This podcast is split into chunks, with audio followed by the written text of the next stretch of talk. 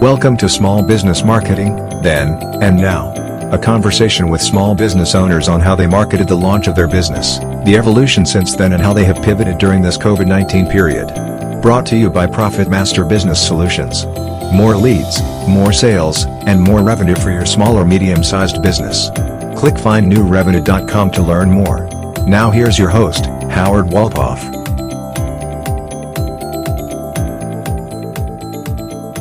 Welcome back to Small Business Marketing Then and Now. I'm Howard Walpoff, your host. Again, this is brought to you by Profit Master Business Solutions. And today, our conversation really is going to be about the small business owner who sees a need and addresses it.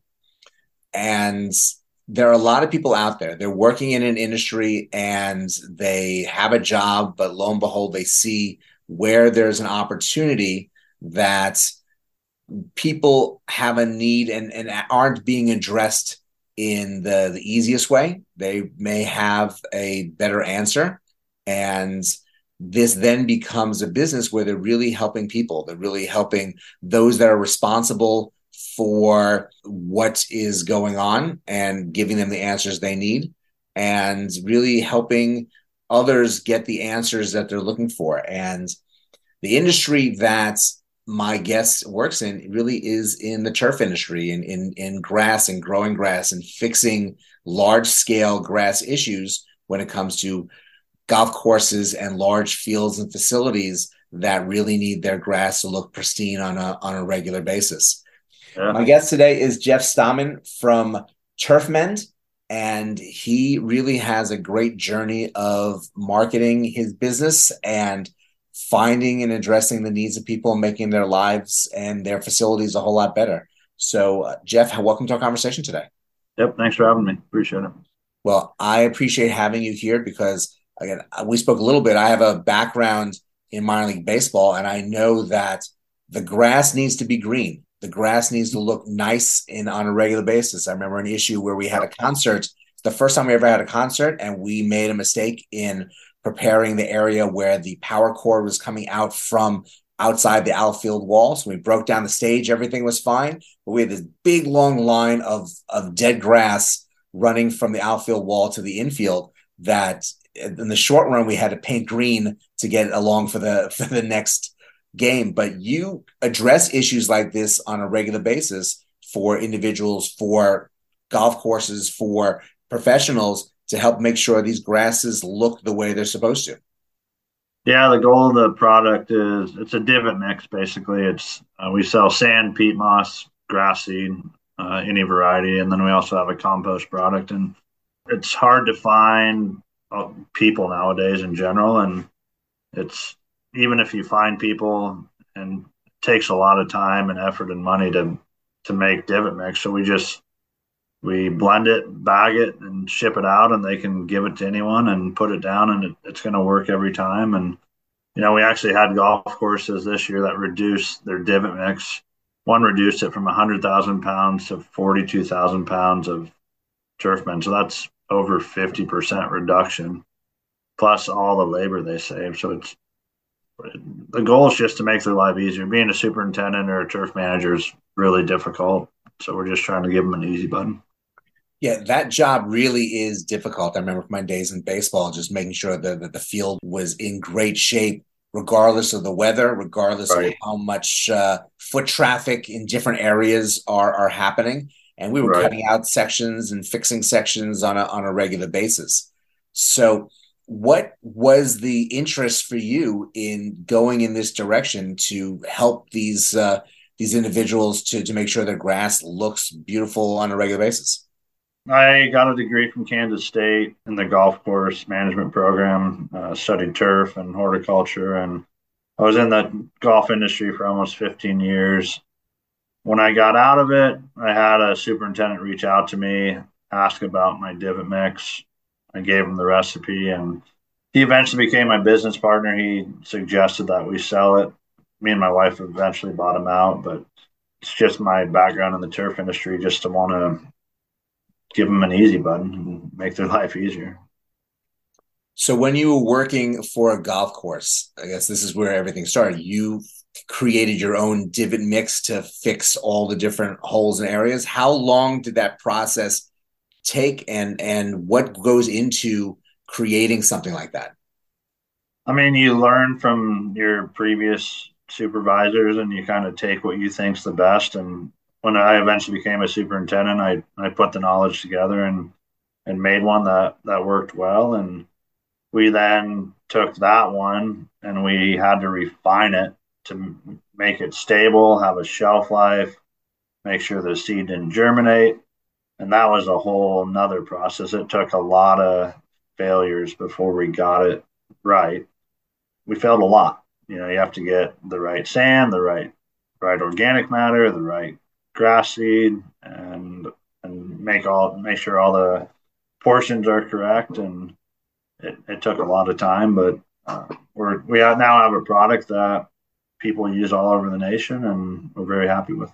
So now this really was a great opportunity for you. You had a testing ground. You had your own outdoor lab, so to speak, to figure out what worked, what didn't work on a on a small and large basis of, of fixing these divots in, in larger challenged areas that really gives you vision when it comes to how to address other people's needs.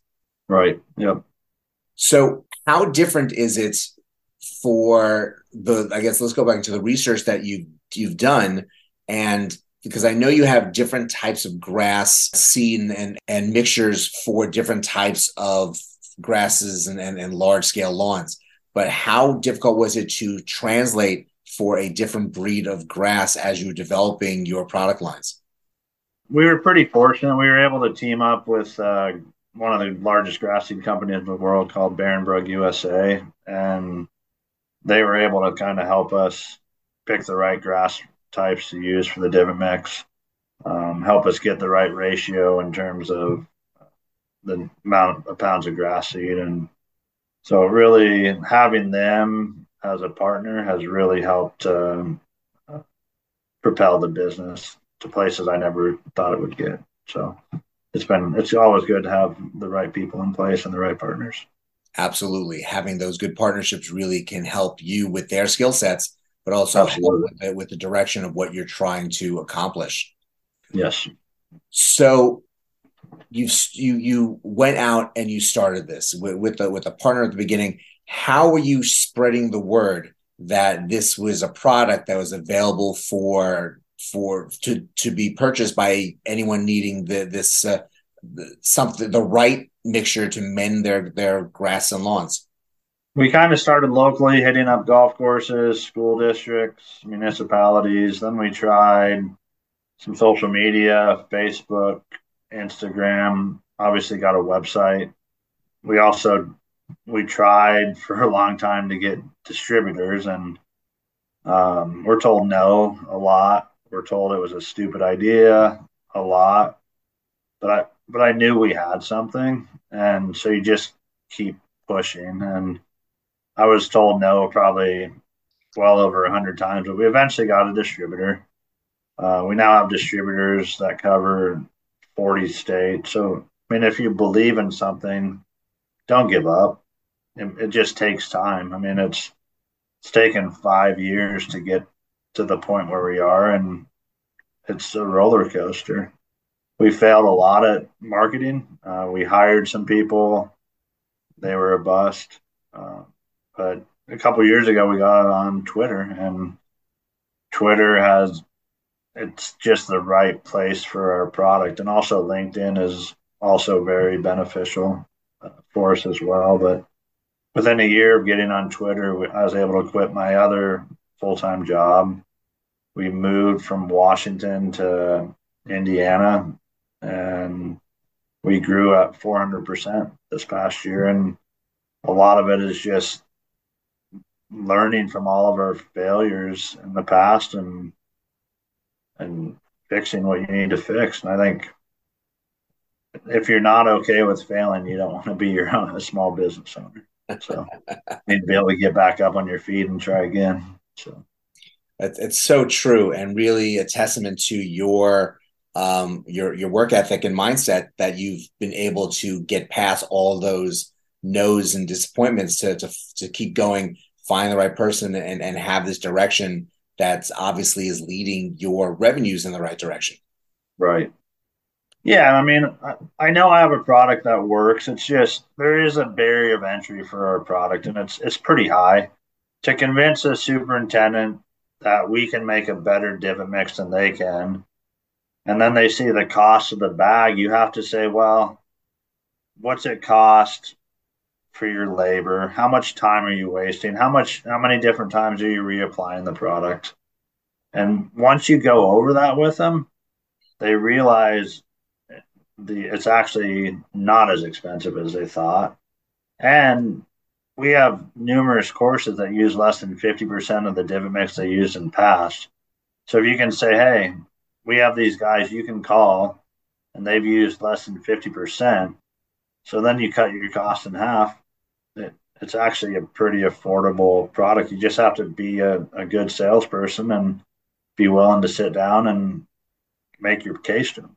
So, yeah, it's definitely a process of have, really developing those relationships, getting those relationships to have a better understanding of your product, and uh, and then to to implement it. But you obviously have a track record showing people that they're going to save money in the long run and, and based right. on their time and, and, efforts which does benefit the the greater good and right. uh, and hopefully lead to a sale going your way yeah now, i think it benefits the greater good and it it's going to benefit their membership too because their tee box is going to be healed up and they can play it again and they're not going to get yelled at for having divots everywhere so it's just an easy button for them. And I, being a form a former superintendent and assistant superintendent, if you can have one thing that's just easy in your life, it, I mean, it's pretty beneficial because it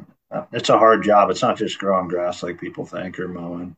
It's there's a lot of science and a lot of headaches involved in being a turf manager. So absolutely. Now, going back to some things you said regarding social media. So Twitter, I definitely clearly understand because you can isolate other superintendents and owners of golf courses and, and facilities that have have grass school systems and, and and what have you and and try to address them directly through right. LinkedIn. It's, it's it definitely as a, as a lead source.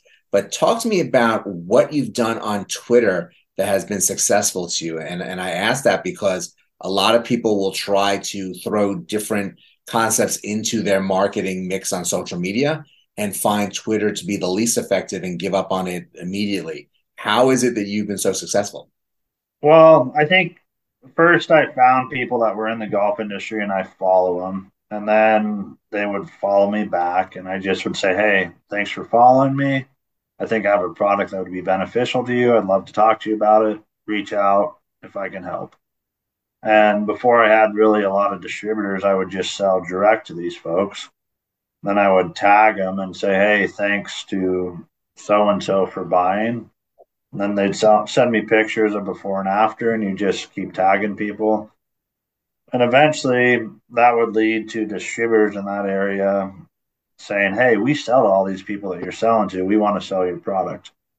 And I think just being consistent and genuine and not pushy, I think is really important and just kind of showing before and after photos and why your stuff works. And I, I show pictures of my family on my, my Twitter page and just so people know that, you know, this is what you're supporting. You know, I've, I have two boys and a wife and, you know, we work hard, but we also have a lot of fun together. And I think just being genuine and consistent. Like I try to post at least once a day and just to kind of stay relevant, and it, it's worked.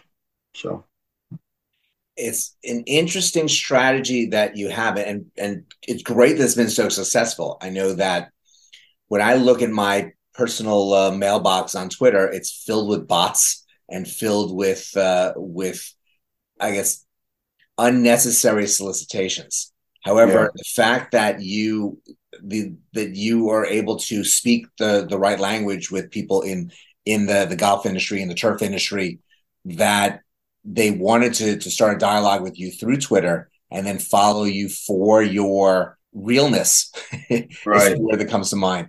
Gen- genuineness, not just in your knowledge of the the product and their challenges, but also you as a, as a family man and and, right. and and a business owner really is is a great recipe that many businesses don't even think about when it comes right. to just posting on Twitter. Yeah, I think just be yourself and show that you have a family. I, a lot of people criticize me for putting my family on there, but it's part of our life, and Turfmend's part of our life. So I just think it's right to to post that sort of stuff. So, and it's great that it really is successful. People need to find the right place to message their audience. You found an audience on Twitter. You are speaking with them to in things that are resonating with them.